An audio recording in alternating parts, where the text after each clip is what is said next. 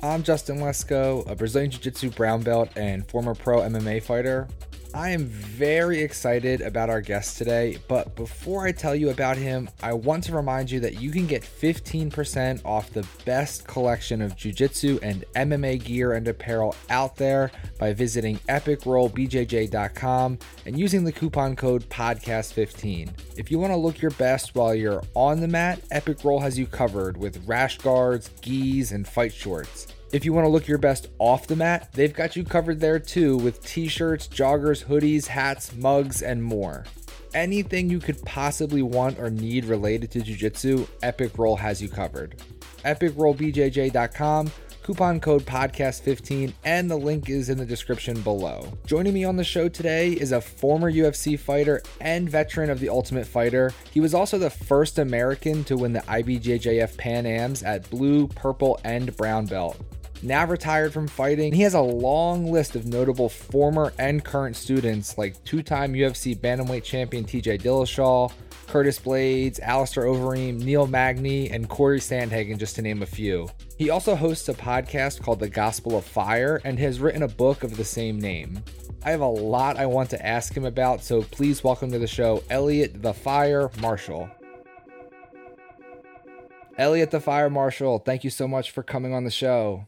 Yeah, thanks for having me on, man. I appreciate it. I'm the one who hit you up to see if we could do it. So the pod, like you know, I have my own podcast too, and I I would say that my favorite part, my favorite podcasts, are with people that I've never met before, and I and we like go through this journey of like figuring each other out together, finding conversation, and and I, I really enjoy that piece of podcasting because it's like jujitsu, right? It's like you have to you have to figure out each individual puzzle. Like what uh what opens a conversation for one person does not open the conversation with the other and doesn't even get the conversation going all the time. So um which i think is one of the biggest you know in my perspective some of the one of the biggest problems in the world that we're having right now is we're not like even before covid like speaking to each other. We're speaking around each other and about each other and over each other, but we're not actually talking with each other. Yeah, I think people get so entrenched in like this goes for all aspects. It goes for jujitsu technique and, and the world in general. People get so entrenched in their mm-hmm. own stuff and, and their own view on things and like whether we have different opinions about taking the back or different opinions about like political shit, if you're not open to anybody else's view, you're just going to keep doing the same thing over and over and over and that's not growing or getting better. So i think that's a good lesson yep. from jiu-jitsu is listen to what other people have to say and it's probably going to be different than you but that's usually a net positive if you can listen to what someone else has to say. I believe the mat teaches us every lesson. There's not a single lesson that the mat doesn't teach. So um it's cool. Jiu-jitsu is cool uh, as far as like the physical, like doing the sport, being a champion, and all that's really great. And I went down that path, and I did that path, and uh, it was a journey of mine. Uh, I never achieved that goal. I, I, never became the world champion at anything uh, that I did. But to say that uh, what jiu-jitsu has given me the most, first of all, it's people that love me. Um, and, a community of of people to uh, at at large be connected with and then super minute like my closest friends and my closest students everybody is from from the mat. So to say that jiu-jitsu has given me everything outside of my mom and my dad it's the truth. Well usually the first question we ask people when they come on the show is how did you come to find jiu-jitsu? And jiu-jitsu's given you this big gift. How did you happen yeah. to find the sport so I did karate my whole life, um, from the time I was six until the time I was like 17, 18. And it was the summer of 1997. And in that style of karate, one of my friends, who John Hassett, he's actually a black belt in jiu-jitsu under the Migliarese brothers, Helson. Um, he did like the old man's division of the national tournament for this style of karate. And look, it's it's point sparring. So there's like you spar your friends. Yeah, yeah, yeah. It's not it's not yeah. deal, right? So uh, I was like, "Hey, old man, what are you doing?" Like I was some seventeen year old punk kid, you know. What, what, are you doing, man? Why are you dodging? Why are you dodging the man's the men's division? Like, come on, step your game up, son. and he was like, and he was like, "Yeah, really?" I was like, "Why don't you come to my house tomorrow, uh, next Friday night?" I was like, sure. You, I mean, should I bring the crutches? You know what? I don't even remember. So I don't know what I said, but I talk shit, right? So, um, I had no clue he was doing jujitsu. Oh, uh, okay. And he beat my ass. And this was 1997, 1998, right? He just beat the dog shit out of me. And I was like, what is this? Um, I went and I rented all the UFCs that were out. yeah, uh, yeah. I tried to learn as much as I can over the next year as my senior year of high school. So I tried, uh, I tried to learn as much jujitsu as I could, but like the, the closest school was the Migliareses, um, or at the time Maxercise. Steve Maxwell ran the school in Philadelphia. Yeah, yeah, yeah, yeah, yeah. And that was like I'm in hour. New Jersey. I'm right out. I grew up right outside of Philadelphia. I live in New Jersey now. I grew up in Levittown, right outside of Philadelphia. I grew up in, in uh, I grew up in South Jersey. I grew up in uh, Franklinville. I was uh, like creeping on your Wikipedia and stuff That's today doing research. So I, I, was trying to work in New Jersey as subtly as I could because I knew you were also Jersey, from Jersey. Baby, the dirty Jersey. yeah. Where were we? Uh, so yeah, so you know, I tried to learn as much as I can, but I lived in I was a high school kid, lived an hour away. I couldn't I couldn't drive to the city. Uh, and so I didn't really do much. And then I moved to Colorado. Uh, I met my now teacher and business partner Amal in a mall. Uh, he was doing he was doing one of those like you know, booths, try jujitsu. And I was like, oh, I've done yeah, it a yeah, little yeah. bit, you know, and he was teaching out of karate school. Um, and then I ran out of money. Um, really, man, if I'm being honest, I had, a, I got my first like real girlfriend. I was kind of a dork in high school.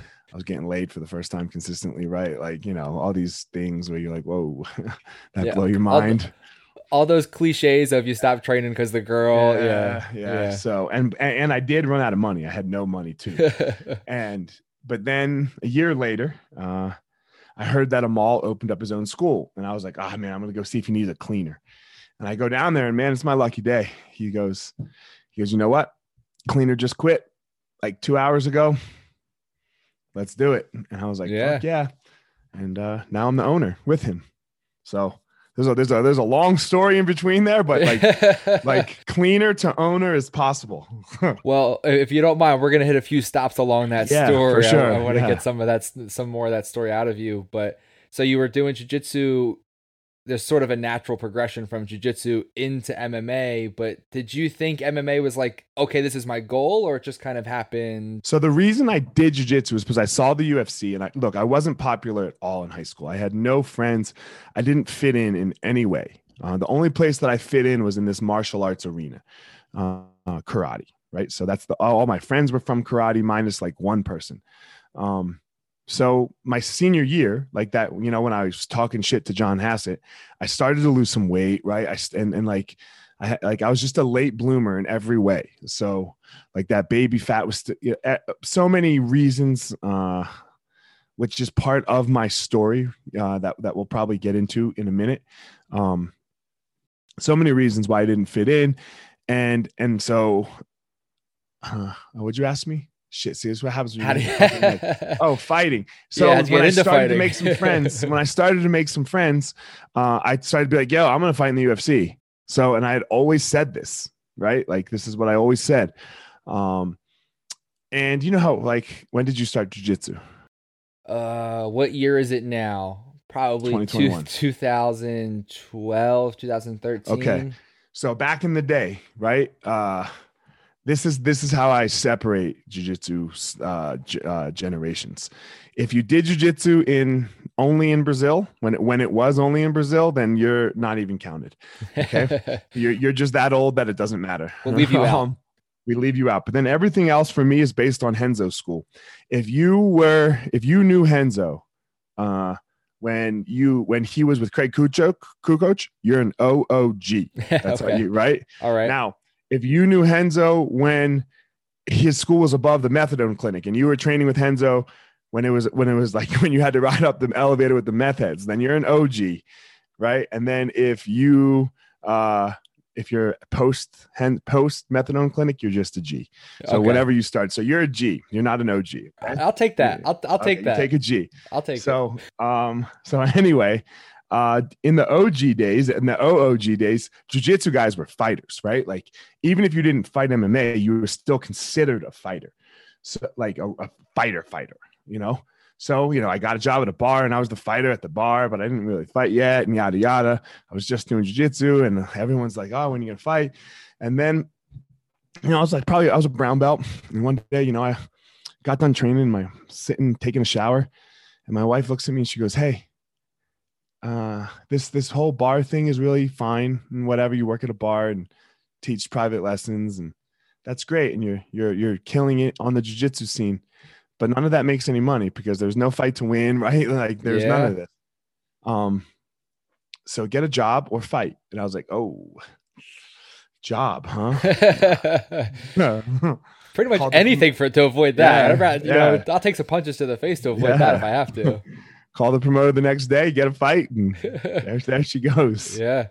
So usually it goes the other way. Usually the wife is like, I don't want you fighting anymore. But she was a big push for you, and and obviously was supportive. She just said journey. one. She said, get a job and get your fucking life going, or fight and get your life going. So you had a good option between boring job or at least do what I want to do and get my life going. I had been successful so far, right? It didn't, it made, you know, like I was winning the jiu-jitsu yeah. tournament. It wasn't like I was losing. Um, I mean, the first time she ever saw me compete, it was kind of hilarious. Uh, I, I had just come back off an injury and we, it was a grappler's quest. Okay. And at the time, I don't know how the divisions go now, but at the time, the grappler's quest divisions where if you were two years and up, it was advanced. Yeah. And yeah. We were like Naga, Naga, Naga, yeah. Naga does it that way. Yeah and we were super new to the game, but everyone knows if two years, if, if you're a blue belt, you don't enter advanced. Yeah. But we didn't know this. So I enter advanced because that's what it says I'm supposed to enter. And I was 200 and I don't know, 18 pounds. Uh, the cutoff for the not heavy division was 210. And, you know, I'm training, yada, yada, but then I hurt my knee and I can't run. And this is like before anybody really knew how to lose weight or anything like that. So I thought you just ran to lose yeah, weight. Yeah. Um, so I do the ultra fat man division, and I'm 218 pounds soaking wet at the at that time, and I get this guy that's like 280 pounds, 290 pounds, and he beats me real quick. And my wife and I had driven out to Vegas with the team, like too poor to too poor to fly, yeah, have to yeah. stay in the circus circus. All I've talked about at this up to this point is, is I want to be the champion. She's never even seen me compete, right? Like yada yada yada, and she's just like, oh god I have a boyfriend that's really into something and he sucks. like, he, he, like, yeah, yeah, yeah. She's like, "What did I get my fucking self into?" I've heard um, the guy. I heard this guy talk about this for years and years, and yeah, now I go out and watch it. it's, it's not. I mean, it was only six months or so, or something small, but fuck, man, it was. uh not a good, yeah, not a good first impression. Let's just say, like, uh Vegas wasn't super great that weekend. Yeah, yeah, well, she so, stuck it out, obviously. So happy ending in the end, I guess. Yeah, right? it worked out for her. It worked out for her for sure. So, well, when you started fighting, how long between full full training MMA to the Ultimate Fighter? What was that time frame? Five fights, six fights. Okay, so two years. And does Colorado? Do you have to do amateur first, or is it just like no one would take an amateur fight with me? Oh, okay. Colorado, right? Like I'm, I'm a champion it's hard to get amateur fights, right? Yeah. So, I yep. mean, look, I'm not going to compare myself to the Claressa Shields, for example. Yeah, she ain't getting fucked. She's fighting something yeah. like you know, she's fighting one of my friends, Brittany, and it's her first MMA fight, but she's fighting a girl that's a jiu-jitsu pretty good at jiu-jitsu too yeah and and has you know like 20 fights or something look MMA's still tough right because we we we look i had six fights man and i was in the ufc yeah dude i suck at fighting i'm still scared shitless to fight you know like i'm not i'm not a natural born killer like that. Like yeah. that's i'm not rampage. Like yeah. where, where i've been fighting my I, I, that's just not who i am. So learning to fight I, I don't even think i learned. Like like i can't say that i mastered how to fight until like uh i don't believe master I, I don't believe i've mastered it but I'm I've gotten better at learning how to fight and how prepare how to prepare a fighter mentally, physically, spiritually, emotionally, all these things, you know. Um, but I didn't do it for myself. There's like being on the show that had to be a very life changing thing for you. That was worth six weeks of my life. Worst six before my mental breakdown, before what I call my mental breakdown slash spiritual awakening, it was worth six weeks of my life. Shit was brutal. It was brutal being there, or was it brutal afterwards, or just the whole experience? No, it was brutal being there. The whole the the afterwards is great. Being there was terrible because you're, you're locked in a house. It's prison. Like you have no like, connection to the outside world, right? Like no, nothing, no, no connection anything. to the outside world. Look, I remember one time on that show, they drove us, we just asked them to drive us down the strip because they wouldn't let you see, like, they took back roads all the time and, you know, or highways. Uh, and it was like five weeks into the six and a half weeks, they drove us down the strip and everyone was just like glued to the window, just staring at people like we were fucking Yeah. weirdos because, like, you, you've had zero connection. And, and it's, uh, it was, I hated it. I fucking hated it. Uh, I wasn't broke and living in my mom's couch, Right. right? If you're broke and living on your mom's couch, you love it. Yeah.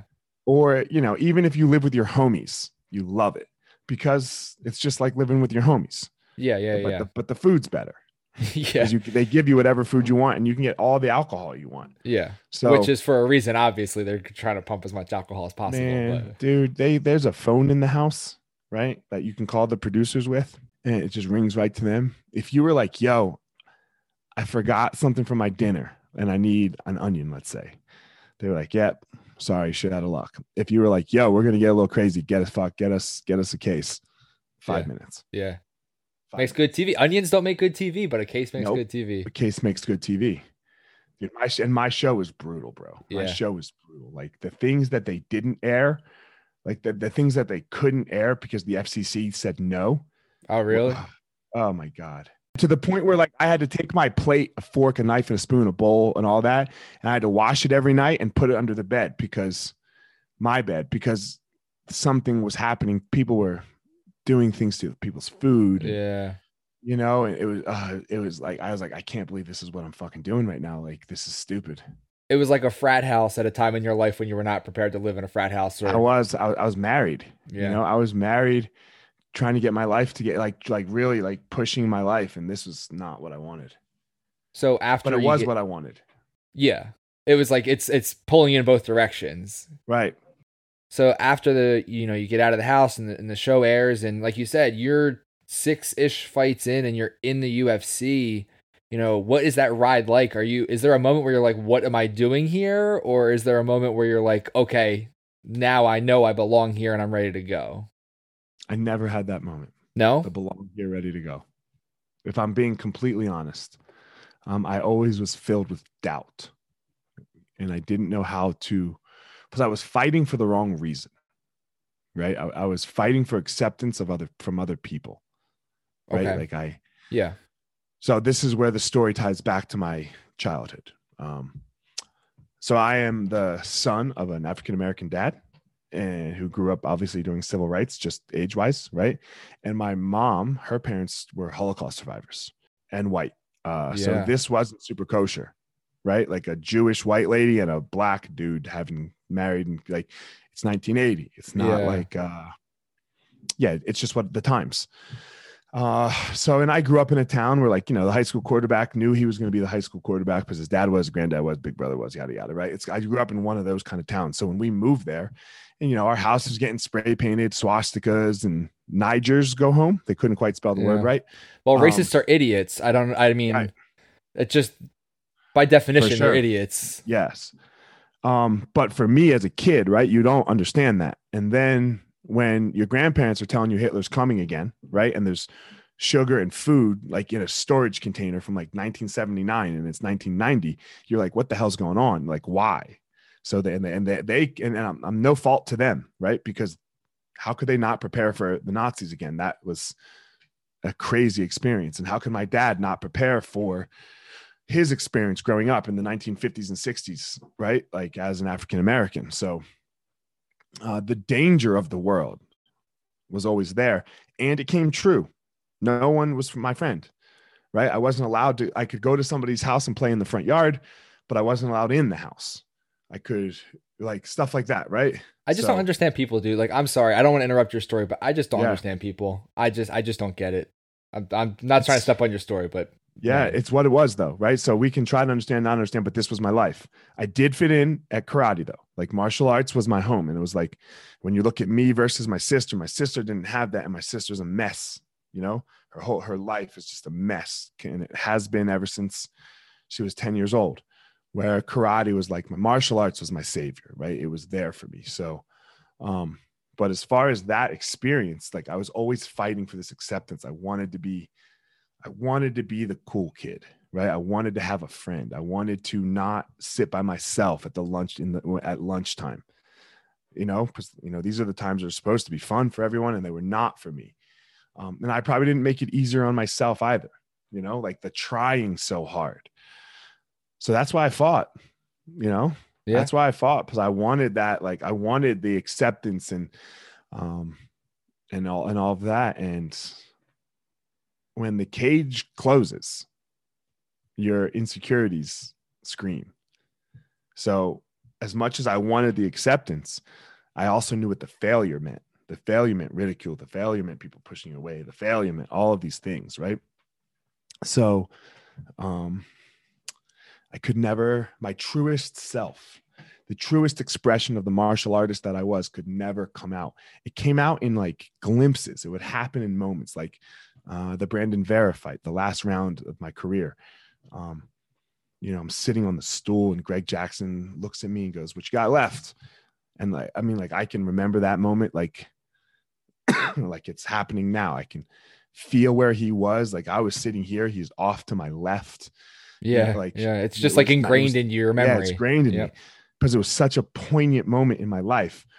Um, and I went and I found that place, you know, that that uh Buddhism talks about it like the duality of things like the, the place where I was willing to die was also the place where my greatness was, you know, like they both exist in the same exact spot. I was able to found that, find that, and then you can go watch that round, and there it was. Um, but I wasn't able to re- to call on that, and that's what the greats can do, right? They can call on that. Um, so yeah, uh, fighting didn't work out. Uh, I mean, I know that's probably weird. You're like, what do you mean fighting didn't work out, man? You fought in the UFC. well, I mean, it's it's fighting. It's working out or not working out is the perspective of the doer and the fighter. So right. you know, it's the goal was champion. The goal was world champion. Didn't work out. Yeah. Right. Um. So we opened. I opened. You know. Uh. We opened these schools. We opened these big. You know. Like I partnered with them all. Uh. And killed it. Right. Like seven schools and I want to circle back just to what you touched on mm-hmm. before. Do you think now opening the schools, having the schools, did that give you the acceptance you were looking for? Are you still chasing the acceptance or are you just past it a little bit? Chasing the acceptance. I try really hard not to chase the acceptance, right? But who's perfect? Um, I, I wouldn't say I chase the acceptance. I, I chase, I currently, I chase not to be pushed away right? I, I i still have that insecurity in, in my life right? Of uh you know not being accepted. I don't chase people's acceptance but i do have like the insecurity of oh man that might that they might leave me right? I, I would say. Sure. Um but to answer your question uh there's more to the story here right? So 2016 comes the schools are going well. I i don't know we got three at the time. I'm not sure what i had. Um life's great and then life's not great. Uh, no sleep, right? Uh, can't can't sleep. Panic attack all through the night, right? All night, five nights in a row, losing my mind. Needed help, you know. Needed help. Massive, massive, intense, acute anxiety, and uh, I had to get some help. Um, not like checked in help or anything like that, but you, you you're wondering at that point, do I like? Yeah. Am I losing my mind? Um, and my family and jujitsu saved me. Uh, and it gave me a whole perspective shift of my life. Uh, starting with, first of all, like if you're gonna if we're gonna keep it very jujitsu routed, you know, to start with. You don't have to. You can go off in any tangent no, you yeah, want, man. I'm, I, I just gonna, uh, yeah, I'll start with the jujitsu route though. um, I got to see that uh, it was my privilege, and yes, super successful at jiu-jitsu. And yes sure MMA, you know fought in the ufc but it was my privilege that any one person would ever come to spend an hour with me and take my class. And starting that day i have never taken money again to teach jiu-jitsu. Okay I don't take money to teach jiu-jitsu. You view it money. as its own worth, the ability to teach and, and have those students come learn from you? Uh, so you're, and I know everyone's like, dude, you got seven schools. What the fuck are you talking about? Uh, we take money to take you on a life journey. we're going to change your fucking life. And that, that has a cost, right? The way we could do that is through through martial arts, but I don't get paid to teach a class. I don't, I don't take money to teach a private lesson. When I teach a seminar, we donate that money, right? I donate every single penny or give it to a charity or, or give it back or teach the seminar for free. Uh, when I was competing, I think I'm done competing. I'm pretty sure, but when I was competing, fight to win pros, right? Uh, all that money got donated to, to people who suffered with anxiety, you know? So I would pay for their therapy or, or whatever it was because I was so lucky that I had this community of mine, like Easton, more importantly, you know, um, where my friends would stay up with me all night while I just panic attacked, you know, and I'm talking, they stayed up every night for a month with me. They would like rotate, like, all right, you got to stay up with Eliot tonight, you know, and, and they did right and that all came from jiu-jitsu that all, all of that came from jiu-jitsu i had a doctor who's been my doctor uh you know because i taught his kid yeah and i don't know man can you like who can call their doctor at five o'clock on a friday night and get taken care of immediately yeah. like yeah. immediately like i didn't have there was no like 90% of people in the world right now like if you have a problem and you have you're at your you have this acute anxiety like I have when you call your doctor, you've got like a three week waiting period before you're getting in to see your doctor. And that was not my case. I got medicine right away. I got therapy right away. I got every fucking thing I needed. And it all came from this community of jujitsu that I had and my mom and dad. So, uh, and not everyone has that community. You know, there's people out no. there who don't have the people to turn to. And no. Minus not having a community for reasons we'll say just reasons mental health is like a stigma and it's people will struggle i think just even asking for help. And if you don't have anyone to ask that's got to be an even bigger hurdle than just trying to get help. Look it's hard enough to ask. It's hard enough to ask. It's hard enough it's even harder if you don't know who to ask or how to ask or or what to ask. If you don't know then anybody else is dealing with this this this demon this devil that i like to call it.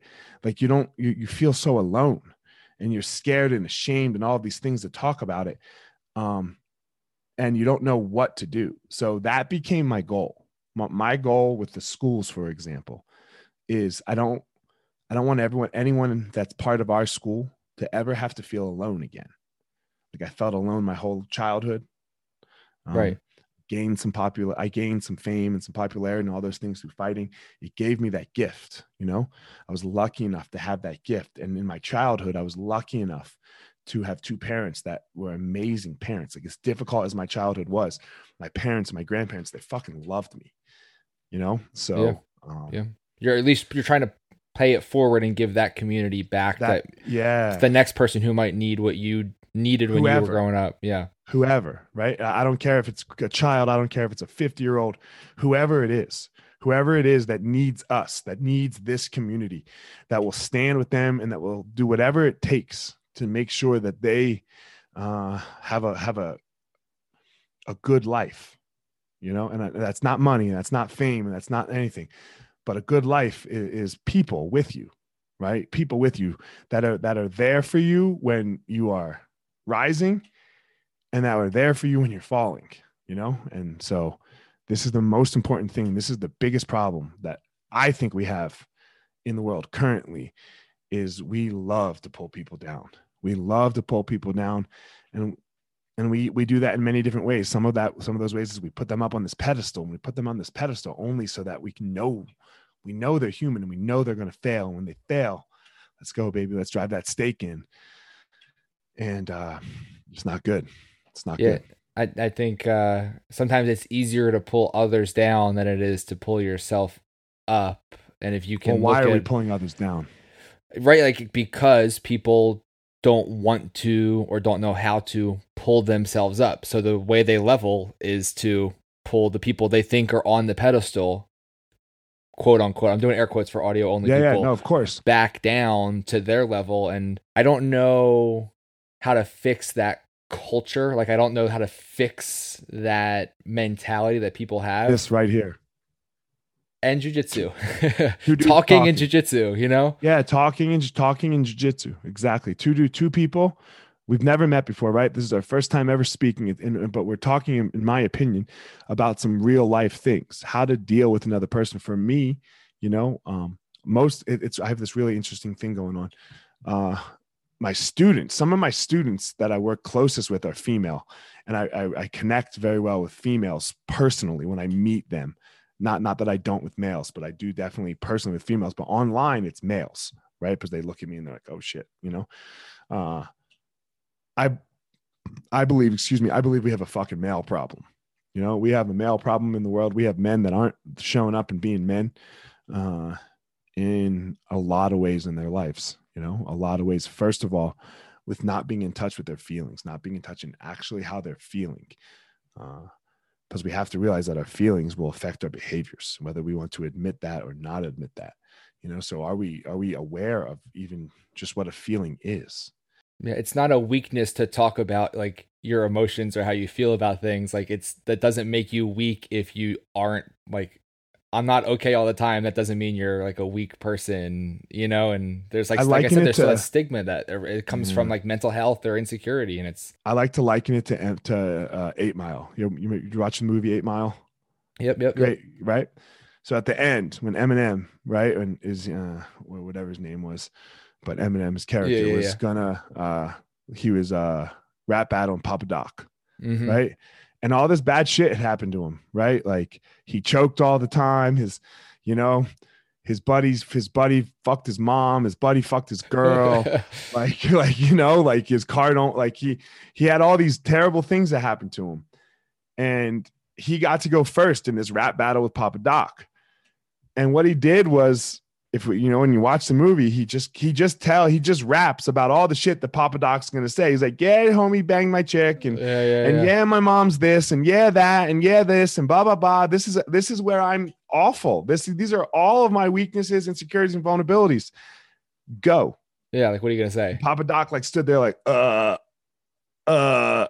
So that's a, but I think that's real life, man yeah. here this this go ahead this is where i'm not so great this is where look i'm super I, I just told everyone the whole world you know or whoever wants to whoever listens to the podcast that like i'm scared like I, i'm i'm a i have this fear that people will leave me i can have this fear that i won't sleep at night uh i have this and and sometimes i'll mask that with bravado uh because that's what worked for me in the past uh, I try not to do it so much now. I try to be super aware of that. Um, if you would like to talk about my feelings, I'll talk about my, about my feelings, my insecurities. I wrote a whole book about my vulnerabilities and my anxiety. uh, Put out for everyone to read, so it's you, yeah, you so nothing to hide. What you gonna use, man? Yeah. What are you gonna tell me that I fought in the UFC like a like you know if you want to say I fought like a bitch? Good, yeah, probably you're right. Well, they're not right, like, but I get the point. but but like like yeah, I wasn't Rampage going to kill somebody with Vanderlei, right? I didn't yeah. like go out die on my shield, you know. But I don't got to scream that stuff. Yeah. I, I, don't have to tell you that uh that I am because I it's it's okay. I'm not. I'm nobody. I'm I, you know I'm no. I don't know. I just don't feel the need, and I feel like the, that males especially have this need right now to scream how great they are uh, you know, I'll tell a story real fast. It just happened. I did my little podcast about. It. I do a motivational every Monday, and I walked out on my kid's lacrosse field. You know, uh, he plays one of my. They both play lacrosse, but I walked out on the field and I look over and the dad, look on. He's got a hat that says "lion, not sheep," and a shirt that says "fucking lion, not sheep." And I'm just like, God damn it. You know, and like the unskillful me, I don't know why. Maybe I was having a bad day or something. I wanted to walk over to him and be like, yo, homie, you want to find out? Yeah. Yeah. Like you're screaming you're a lion. I'm not saying I am, but yeah. You want to see? Yeah. Like, and I liken it to, dude, does Michael Jordan wear a fucking t-shirt that says six time finals MVP something? Right. No. Yeah. It's like, he doesn't because why? He is. Yeah. Lions don't tell anybody they're a fucking lion. Yeah. Like they, they don't. And I love the idea. We want to be a lion. You want to be a lion. I, I agree. yeah, yeah, yeah. But no lion says, "Hey, guess what? I'm a lion." everybody already knows. Everybody, everybody knows. Know. Yeah, they know exactly. Everybody knows.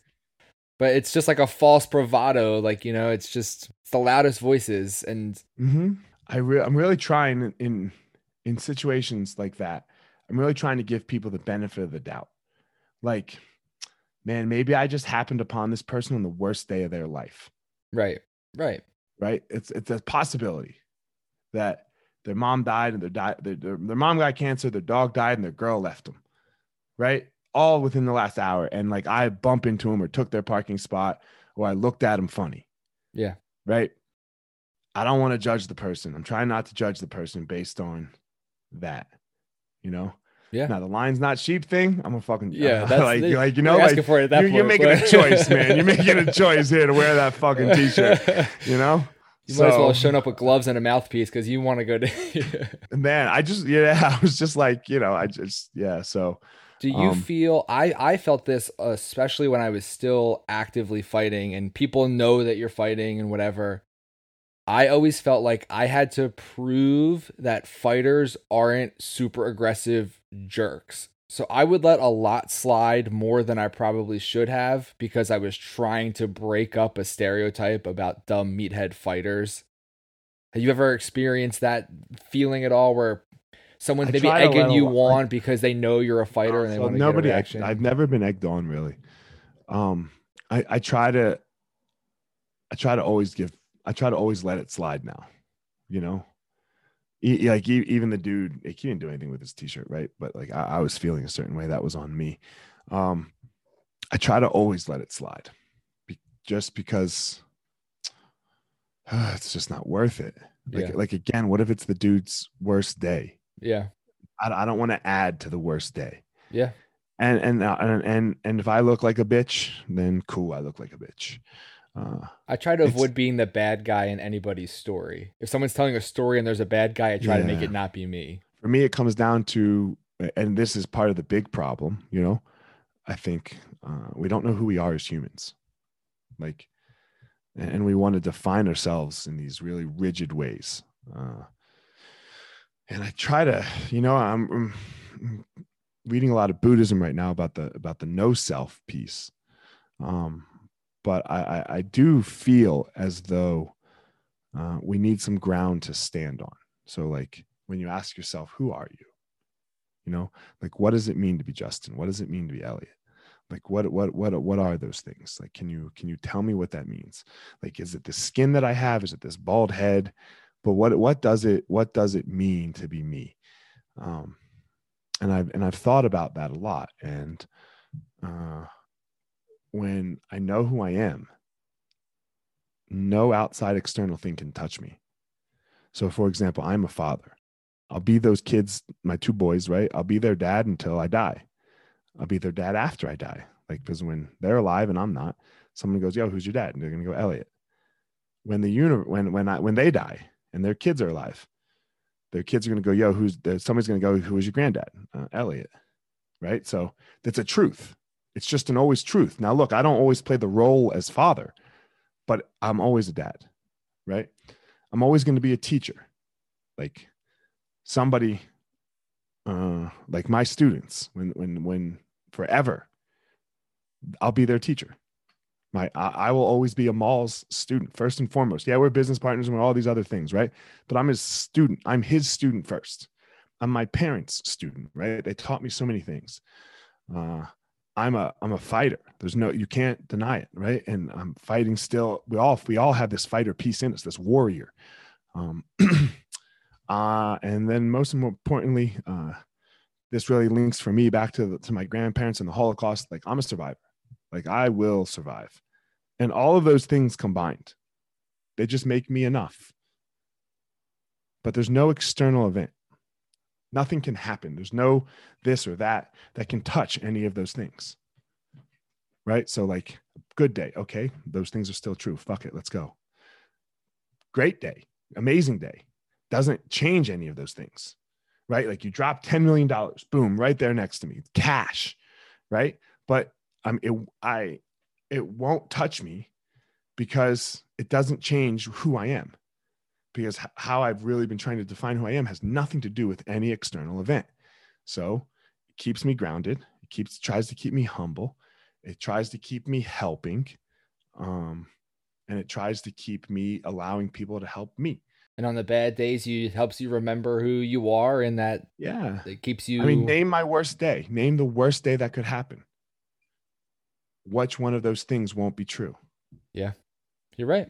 Like, You're God right. forbid my kids die, right? God forbid that happens first. I'll still be their dad. Yeah.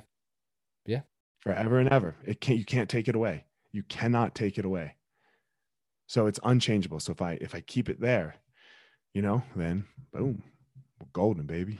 So when you are working with fighters and you're coaching and teaching everyone from jiu-jitsu to, you know, pro fight team, you obviously spend a lot of time on your own self and your mental health and your mental strength. Does that impact or inform what you do with your athletes and your students?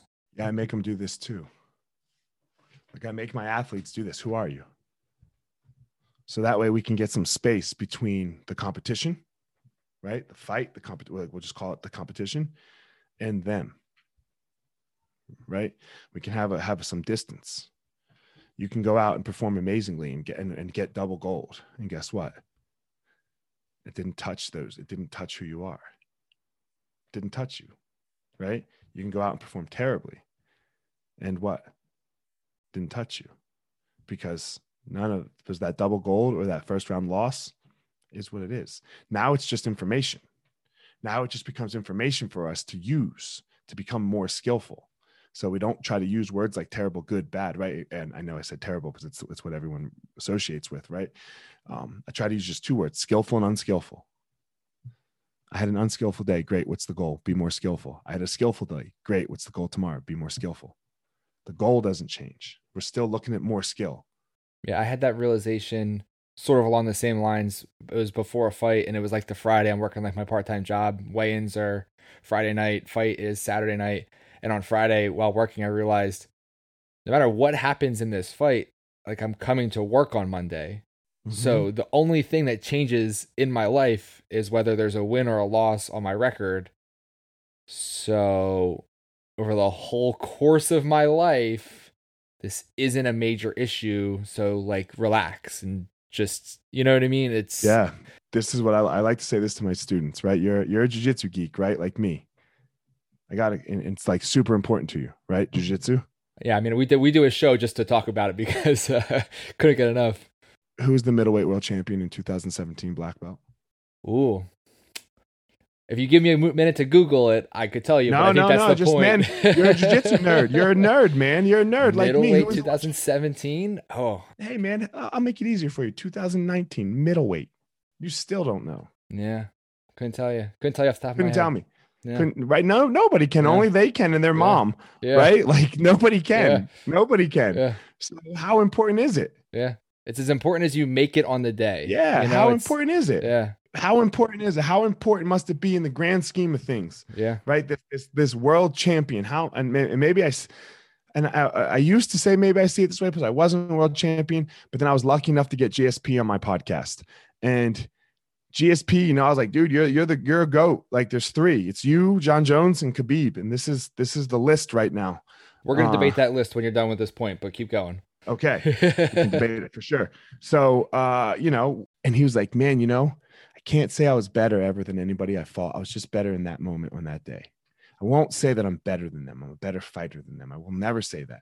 I was like, okay, if that dude can say that, then all of us can say that. For real, for real.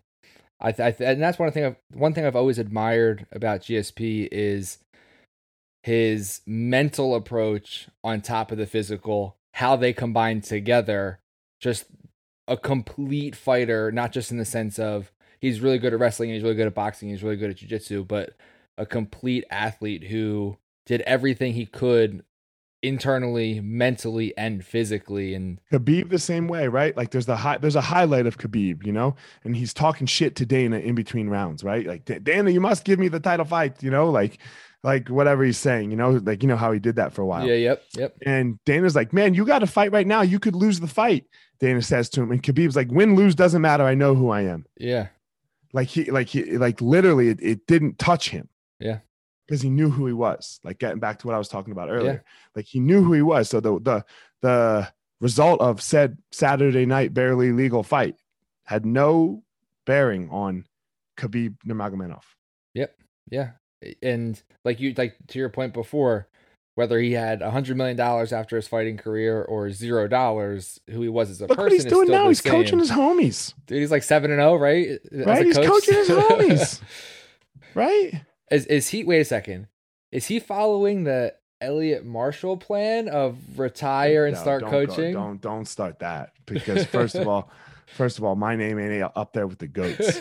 You know, um, there's a lot of people that have gone down this path. Me, Duane, you know, uh, there's a lot of us that have done this. You know, so um, but uh, you want you said you want to ask me who I the goat talk. What's so go ahead. All right. So th- I always get.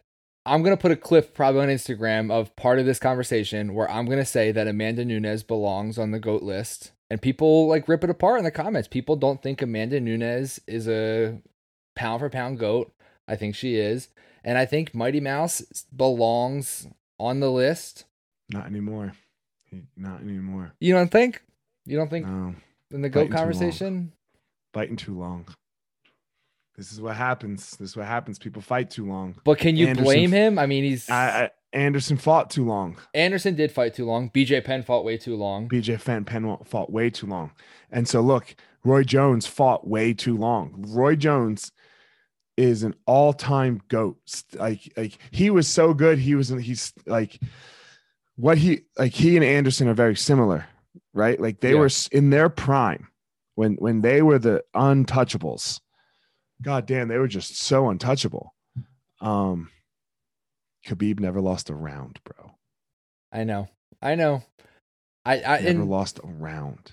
I like this conversation because this conversation really kind of encapsulates the fun of doing a podcast like this because everyone has a different opinion.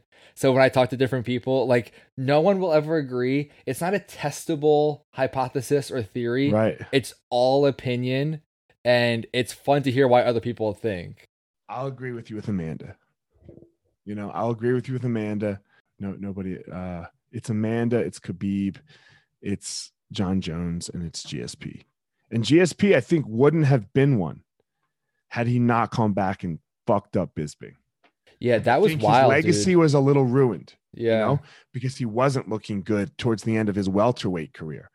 But the way that he came back and just destroyed Michael Bisping, whoo, son.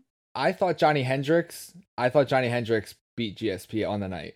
I, Yeah, I thought he could- beat I him. ca- I can see that argument.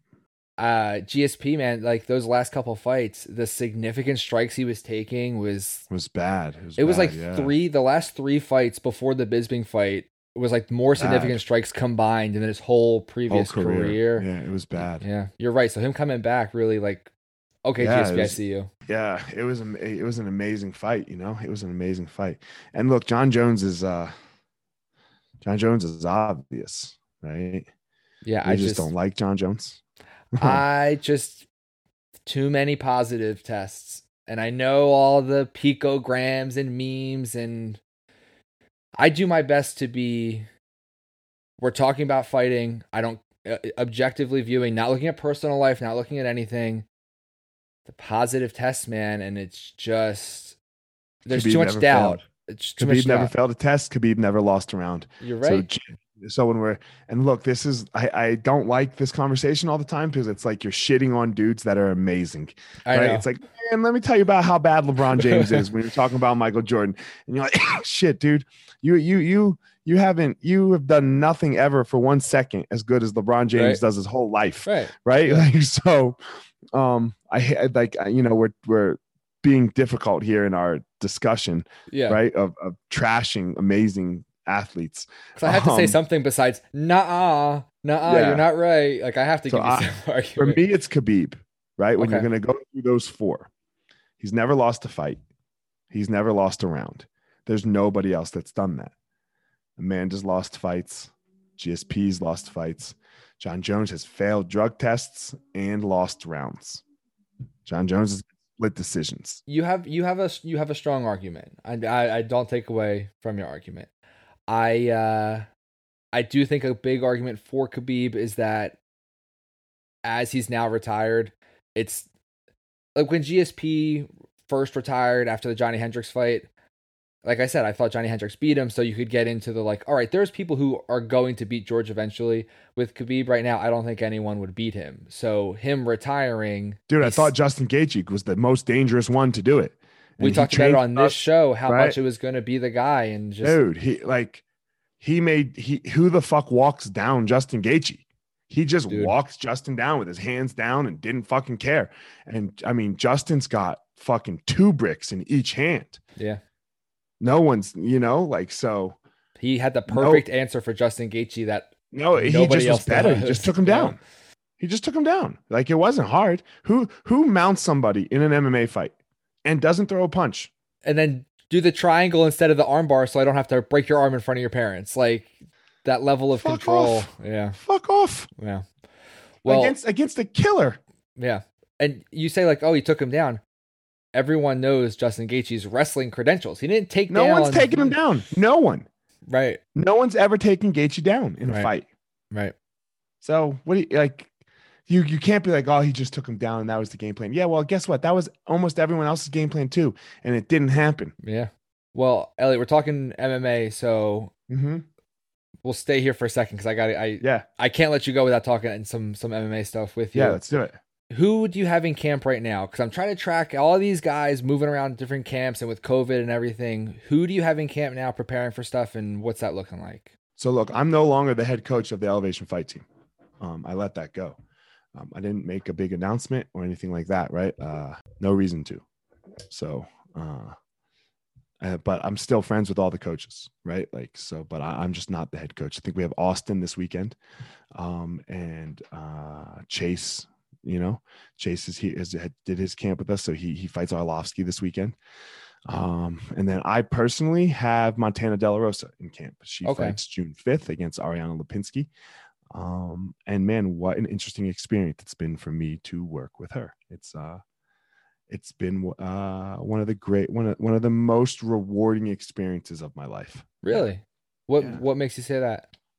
Mm, we just we just gel, right? Like, you know, I have two boys, so it's interesting like having a, a, a you know, I have a, a female jiu-jitsu student that I've been working with since she was like 15 or 16, you know, but uh and so that so not doing it so skillfully with her, like because I didn't know how to deal with female athlete so much, or just females and what uh, what a younger female needed from an older male and me when it's not like uh no sexual type thing at all, right? Like it's Yeah. just teacher student relationship, you know, and like almost parenting.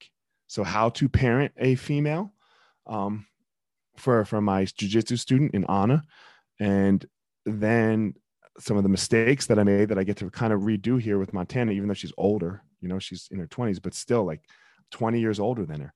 Yeah. And we just work. I, I don't know, you know, but you know, like when somebody comes into your life and you're like, damn, all right. And I, and I work with her husband, like, you know, her husband and I have a great relationship. And it's just one of those things. A person came into my life and it's it's been an amazing experience of my life. Not that other people haven't been, right? But this is just what I have currently, you know. Um, I have Drew Dober, who you know just fought one of Khabib's dudes, uh, and uh, he and I have become super close. So those are the two MMA fighters that I'm working with. Like so, for me, it's all about the relationship. Right. you know? right. It's all it's all about the relationship that I can have with the individual, and uh, and that's how. I, so, and that's kind of why I let go of the fight team because I wasn't able to have these relationships. The the the work of the head coach of the fight team was so much that I, I didn't feel like I was showing up for my athletes and my jujitsu students and my jujitsu athletes like I needed to be. So I had to make this decision and uh, so you just refocused a little bit more like focus. Just what do I want with my life? Like what do I? How do I want to be showing up in each and every moment? Um, and I had to choose that, and I chose to go deeper in with. I don't know how do you say this. I, I only want to deal with people that want all of my smoke, right? If, if I was going to say it, like the the skillful of me, the unskillful of me, the benefits and the drawbacks of me, like all that stuff. I only want to deal with I people who want all of this smoke, you know, and I don't want to deal with people who don't. So, uh, everyone that I'm working with personally currently wants all of this smoke. Before I let you go, if anyone's not following you or isn't familiar with your podcast, just let everyone know where they can find Yeah, you and, and give that information out if you could. So man, Eliot uh, at Fire Marshal 205. I actually have a new. I, I have two Instagrams going kind of right now. The other one at, at Elliot Inspires. Um, so whichever uh, follow, you know. Um, one is a mix of the Fire Marshal 205 is a mix of everything. The Inspires one is just inspirational stuff that I put out. Um, uh, what do I have? I've got my book, uh, The Gospel Fire, my podcast, The Gospel Fire. You can get all that off my website, elliottmarshall.com. Um, I have a webinar out, and that leads to like a course where, you know, uh, this idea of finding your purpose and finding your power. You know, I, you know, I believe that we need to find purpose, and first we need to find our power. We need to know this thing that makes us amazing in the world. What is it? What is it about Justin? What is it about Eliot? What is what is that? What is that thing? And then we need to go give it away, right? You need to go, Shh, hey, hey, hey, come on. So um, I have a webinar, you know, that uh, that you can find. On my, it's either on my Instagram or, my, or my website. So you know, go go search me out, Fire Marshall 205, elliottmarshall.com. The Gospel of Fire is the book and the podcast. And uh, I try to listen, I try to respond to everybody. So if you reach out to me, I, I try to really do my best to reach out to you. Don't do it on Facebook Messenger. I don't do that shit. Um, I do, I'll, I'll, do it on Instagram. Uh, so, uh, yeah, I, I, appreciate it. I hope and anybody that's listening, you know, uh, let's do this.